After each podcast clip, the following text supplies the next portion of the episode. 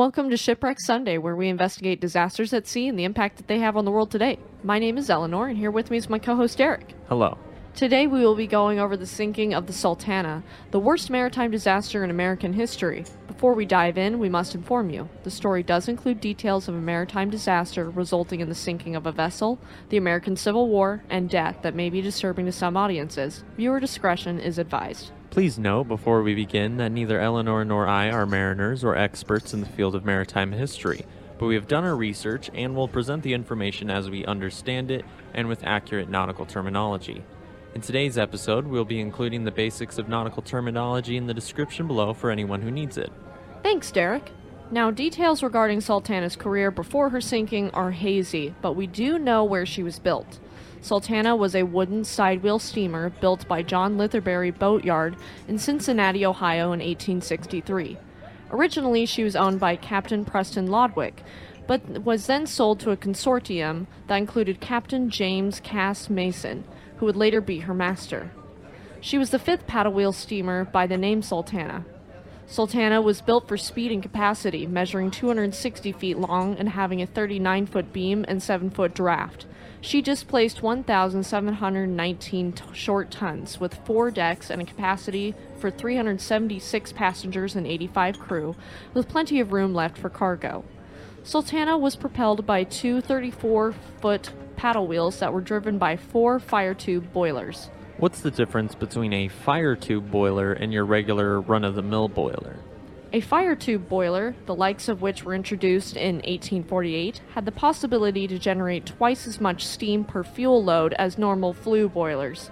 A flue boiler, or shell boiler, is just your typical hollow boiler that is meant to supply steam to steam engines for clarification.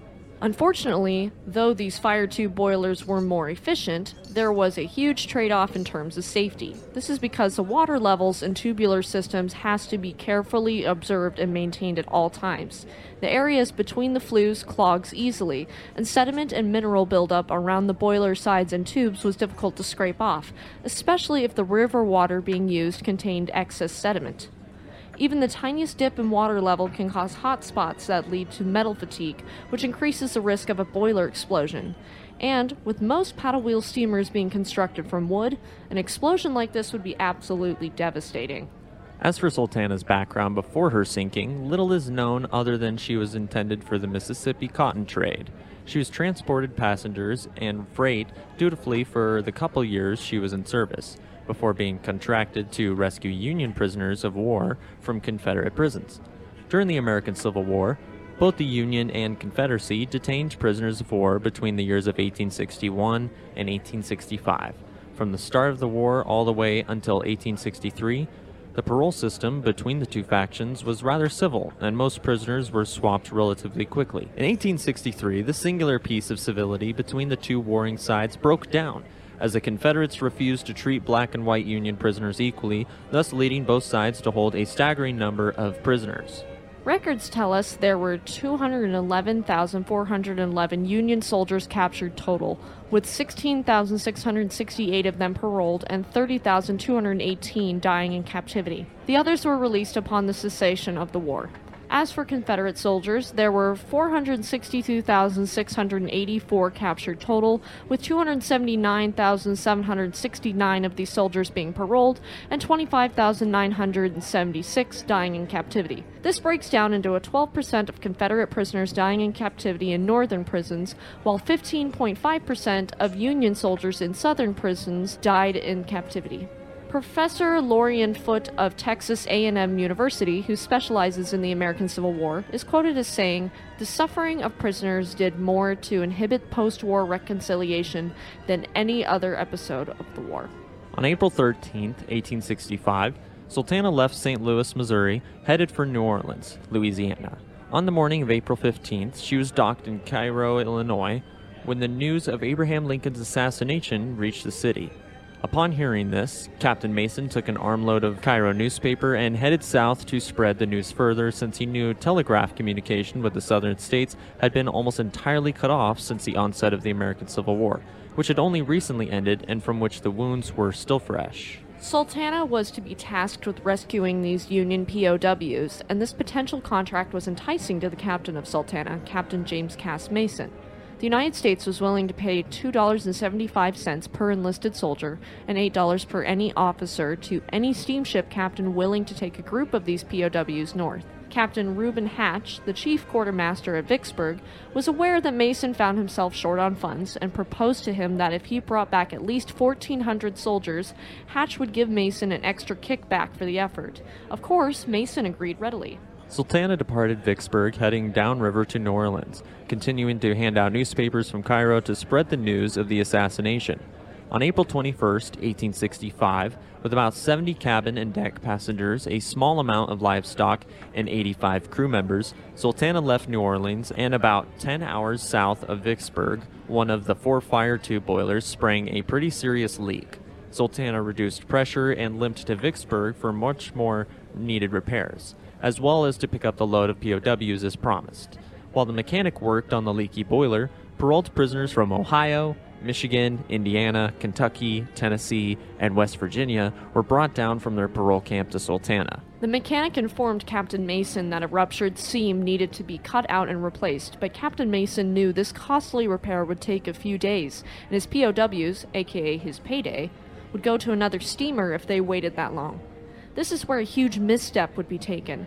Instead of replacing this seam for the safety of the crew and the vessel, Captain Mason and his chief engineer, Nathan Wintringer, convinced the mechanic to makeshift a temporary repair by hammering the bulging boiler plate and riveting a patch of thinner plating over the seam. This MacGyvered fix took only a day instead of two or three, allowing Sultana to take the POWs. Another unfortunate circumstance was about to happen for Sultana. Well, at least to us, to Captain Mason, he was probably only seeing dollar signs. As we know, Hatch had suggested Mason take maximum 1,400 POWs. However, there was a mix up with the parole camp books and possibly bribes paid to other steamboat captains, causing the Union officer in charge of loading these POWs, Captain George Augustus Williams, to place every single POW from the parole camp on Sultana. He believed there were fewer than 1,500, and although Sultana could only legally carry 376, she left Vicksburg with a shocking 2,130 people on board. Of these 2,130 people, 85 were crew, and 1,953 were paroled prisoners. 22 were guards from the 58th Ohio Volunteer Infantry, and 70 were fare paying regular cabin passengers. One could say people were stuffed onto Sultana like sardines in a can, being far too overcrowded to be considered safe. POWs in both the Union and Confederacy camps were often malnourished and sickly by the time they were paroled, and luckily for many of these POWs, they had recovered a bit from their stay in the parole camp before boarding Sultana. These men were packed into any and every open available space, although all of the cabins were already filled with paying passengers. The overflow was enormous, causing the deck to creak and sag in some places, having to be reinforced with wooden beams. Bad things typically come in threes. The first was the faulty repair, and the second was the overloading of POWs. The third is the incredible high level of the Mississippi River that year, as it was one of the worst spring floods in the river's history. The Mississippi lapped over her banks and swelled, spreading out three miles wider than she is normally. Trees that normally towered over the river were almost swallowed entirely, with only the tops visible below the fast moving water. Also, with the water traversing over land that normally never touched the river, excess sediment mixed into the water, as we learned earlier, that can be detrimental for her fire tube boilers. On April 26, Sultana stopped in Helena, Arkansas. Here, photographer Thomas W. Bankes took a photograph of the overcrowded ship, and then Sultana was off to Memphis, Tennessee. She arrived around 7 p.m., and the crew unloading around 120 tons of sugar from the cargo hold, with 200 men also disembarking. These 200 men probably considered themselves lucky later. Around midnight that evening, Sultana left Memphis and went a short distance up the river to take on a load of coal from some coal barges before starting north again around 1 a.m. An hour later, around 2 a.m. on April 27, 1865, Sultana was about seven miles north of Memphis when her boilers suddenly exploded without warning. First, only one of the boilers exploded, followed by two more in the blink of an eye. This steam explosion was gigantic, coming from the top rear of the boilers and going upward at a 45 degree angle. It tore through the crowded decks above and completely leveled the pilot house, leaving Sultana without a pilot to steer the boat. This rendered her adrift and burning nonetheless. The explosion sent some of the deck passengers flying through the air and into the Mississippi River while also destroying a large steamer section. After an indeterminate amount of time, the twin smokestacks tumbled. The starboard stack fell aft into the gaping hole, while the port fell forward onto the crowded forward section of the upper deck, ringing the ship's bell as it toppled. This part of the deck collapsed onto the middle deck below, killing and trapping the passengers on it in a heap of burning wreckage. Fortunately, the railings around the twin openings of the main stairway were sturdy enough to keep the upper deck from completely crushing the middle deck below in this section. The men that were there around these twin openings took advantage of the bit of shelter available to them and crawled under the wreckage, heading down the main stairwell. Further aft, the collapsing decks formed a steep slope that led down into the now exposed furnace boxes, and the broken wood caught fire, turning what was left of the superstructure into a massive inferno. Survivors screamed and cried as they ran in a panic for the water, looking to be saved from the flames. However, especially for the POWs, many of them were in a weakened state and were unable to muster enough strength to save themselves, instead, clinging to one another and going down in large groups together. While this chaos ensued, a steamer heading southbound by the name of Bostona was heading downriver on her maiden voyage following refurbishment and arrived on the scene around 2:30 a.m., rescuing what could only be described as scores of people. There was not a determined number of survivors rescued by Bostona. At this time, dozens of people floated past the Memphis waterfront and called out for help until they were noticed by the crews of docked steamboats and United States warships. These crews immediately set out to rescue these survivors who floated past. Other ships eventually joined the rescue effort, including the steamers Pocahontas, Silver Spray, and Jenny Lind, as well as the Navy ironclad USS Essex. No, not the whaling ship we have previously talked about, and the side wheel gunboat USS Tyler. The smoking hulk of Sultana drifted six miles to the west bank of the river and finally sank around 7 a.m. near Mound City and what is present day Marion, Arkansas. The passengers who managed to leap into the water and save themselves now faced a different problem. Due to the incredible flooding, the Mississippi was ice cold. Many of those who didn't burn to death on the ship died in the water of either hypothermia or drowning. Some survivors were found clinging to the tops of the submerged trees that usually lined the riverbanks, begging for help and gasping for air. Bodies of victims continued to be found downriver for months after the sinking of Sultana, some as far as Vicksburg, though many bodies of victims were sadly never recovered. Most of Sultana's officers, including Captain Mason, who was desperately trying to make his living, ended up among the perished. Due to spotty records, it is difficult to pinpoint an exact death toll. However, with recent evidence, it is estimated that 1,169 died. From May 19, 1865 to 1880, different estimates of the dead ranged from 1,100 to 1,547, with survivors being estimated at 931 initially, though now it is believed to be 961. The dead soldiers whose bodies were recovered were interred at the Fort Pickering Cemetery in Memphis. A year later, the U.S. government established the Memphis National Cemetery, and the bodies were exhumed and moved there. Three civilian victims of Sultana were interred at Elmwood Cemetery in Memphis. The fate of the other recovered victims' bodies is unknown. Due to the fact that Union forces had captured Memphis during the Civil War in 1862, it had been turned into a supply and recuperation city, so the numerous local hospitals treated the roughly 760 survivors with the latest medical equipment, which was still pretty limited in 1865, and trained medical staff. Of this group, only 31 survivors died between April 28th and June 28th. Despite the hostile Union occupation, newspapers reported that Memphis residents felt sympathy for the survivors of the disaster. A minstrel group that had traveled on the Sultana before getting off at Memphis, part of that lucky 200, was the Chicago Opera Troupe, and they staged a benefit performance that raised $1,000 for the survivors. This amount of money would equate to roughly $18,176 in 2022. In December 1885, the northern survivors of Sultana lived in the states of Indiana, Michigan, and Ohio began attending annual reunions, forming the National Sultana Survivors Association. The group settled on meeting in Toledo, Ohio area, and with inspiration from their northern comrades, the Southern survivors, a group of men from Tennessee and Kentucky, began meeting later in 1889 in Knoxville, Tennessee. Both groups made their meetings as close to April 27th anniversary date as they could, corresponding with each other and sharing title of Nation Sultana Survivors Association. They continued to meet year after year, and as time passed, fewer and fewer survivors made it to the annual meetings as they passed away. Only a handful of survivors could attend the reunions by the mid 1920s, with only two men attending the Southern reunion in 1929. The following year, 1930, only one man showed up. The last Northern survivor, Private Jordan Barr of the 15th Michigan Volunteer Infantry Regiment, passed away of natural causes on May 16, 1938, at the age of 93. The last survivor of the Sultana disaster, who was from the South, Private Charles M. Eldridge of the 3rd Tennessee Cavalry Regiment, died of natural causes at his home on September 8, 1941, at the age of 96, more than 76 years after the Sultana sank to the bottom of the Mississippi.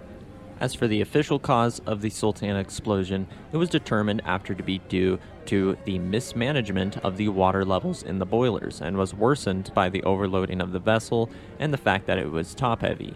Her four fire tube boilers were interconnected and mounted side by side so that in the event Sultana tipped sideways, water would run out of the highest boiler.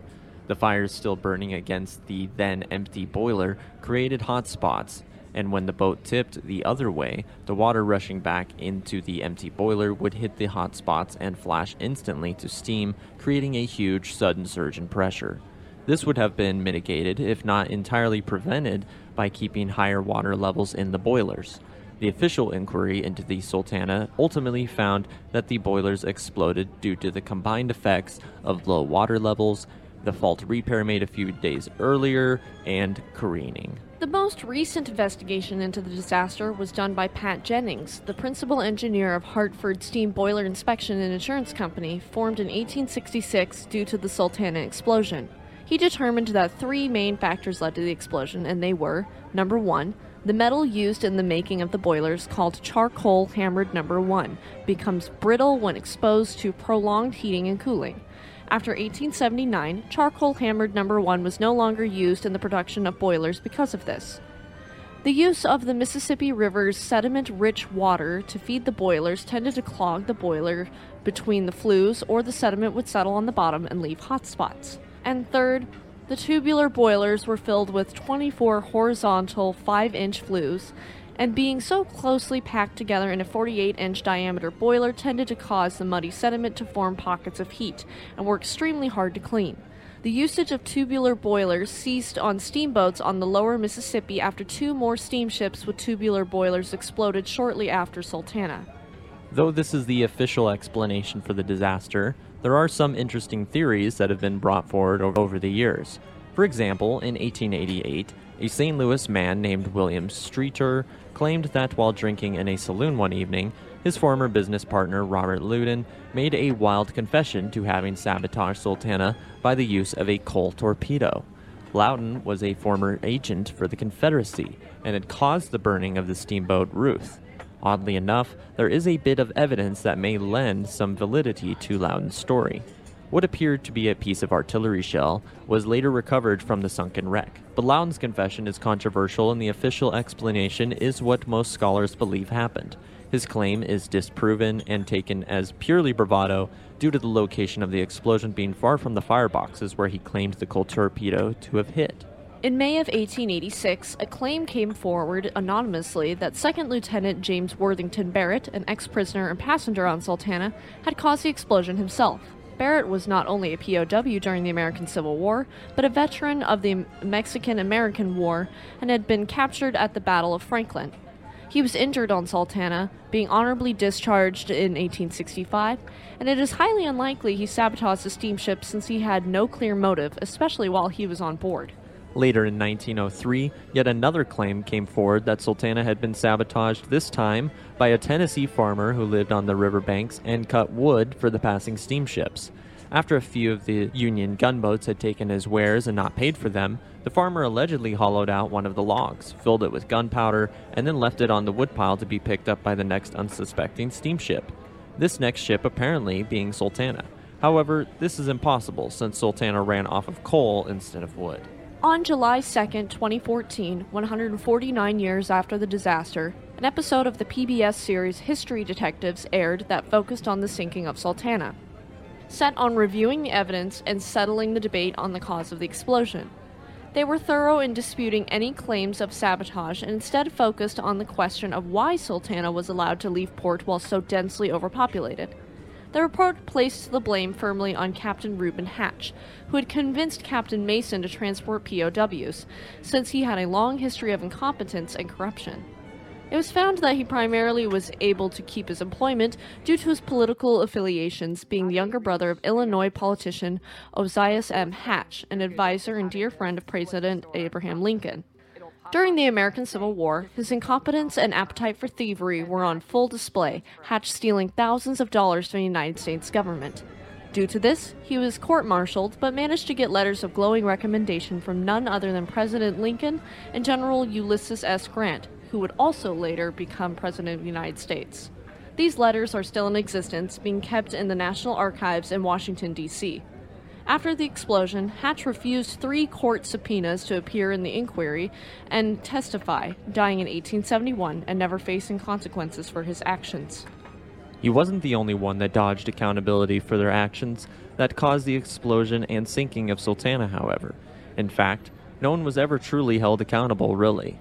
Captain Frederick Speed, a Union officer and the man responsible for sending 1,953 paroled POWs into Vicksburg from the parole camp, was charged with grossly overcrowding Sultana and found guilty of this crime.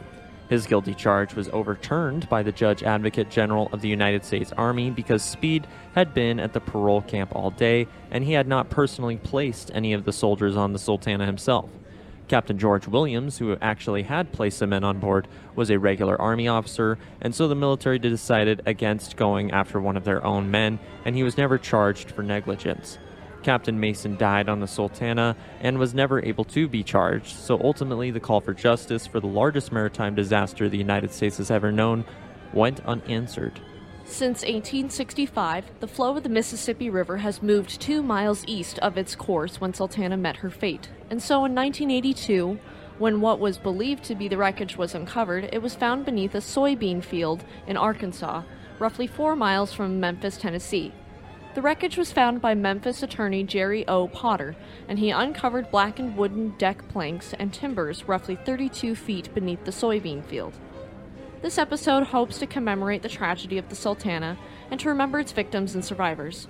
We also hope to bring light to this tragedy, as it was overshadowed and largely forgotten due to the tragic assassination of President Lincoln. We would also like to acknowledge the fact that today is September 11th, and our hearts go out to the families and friends of those lost in the September 11th attacks on the World Trade Centers. We will never forget. Thank you for tuning in to Shipwreck Sunday. If you like this episode and are listening on YouTube, please give us a like, leave us a comment, and subscribe to our channel. If you like this episode and are listening on Spotify, Samsung Podcasts, Amazon Music, or another podcast service, please subscribe for more content and leave us a five star review, as it does help us reach more listeners like you. Tune in next Sunday for the story of SS Edmund Fitzgerald, the largest Great Lakes freighter to have ever sunk there. Have a great week, and we'll see you next time.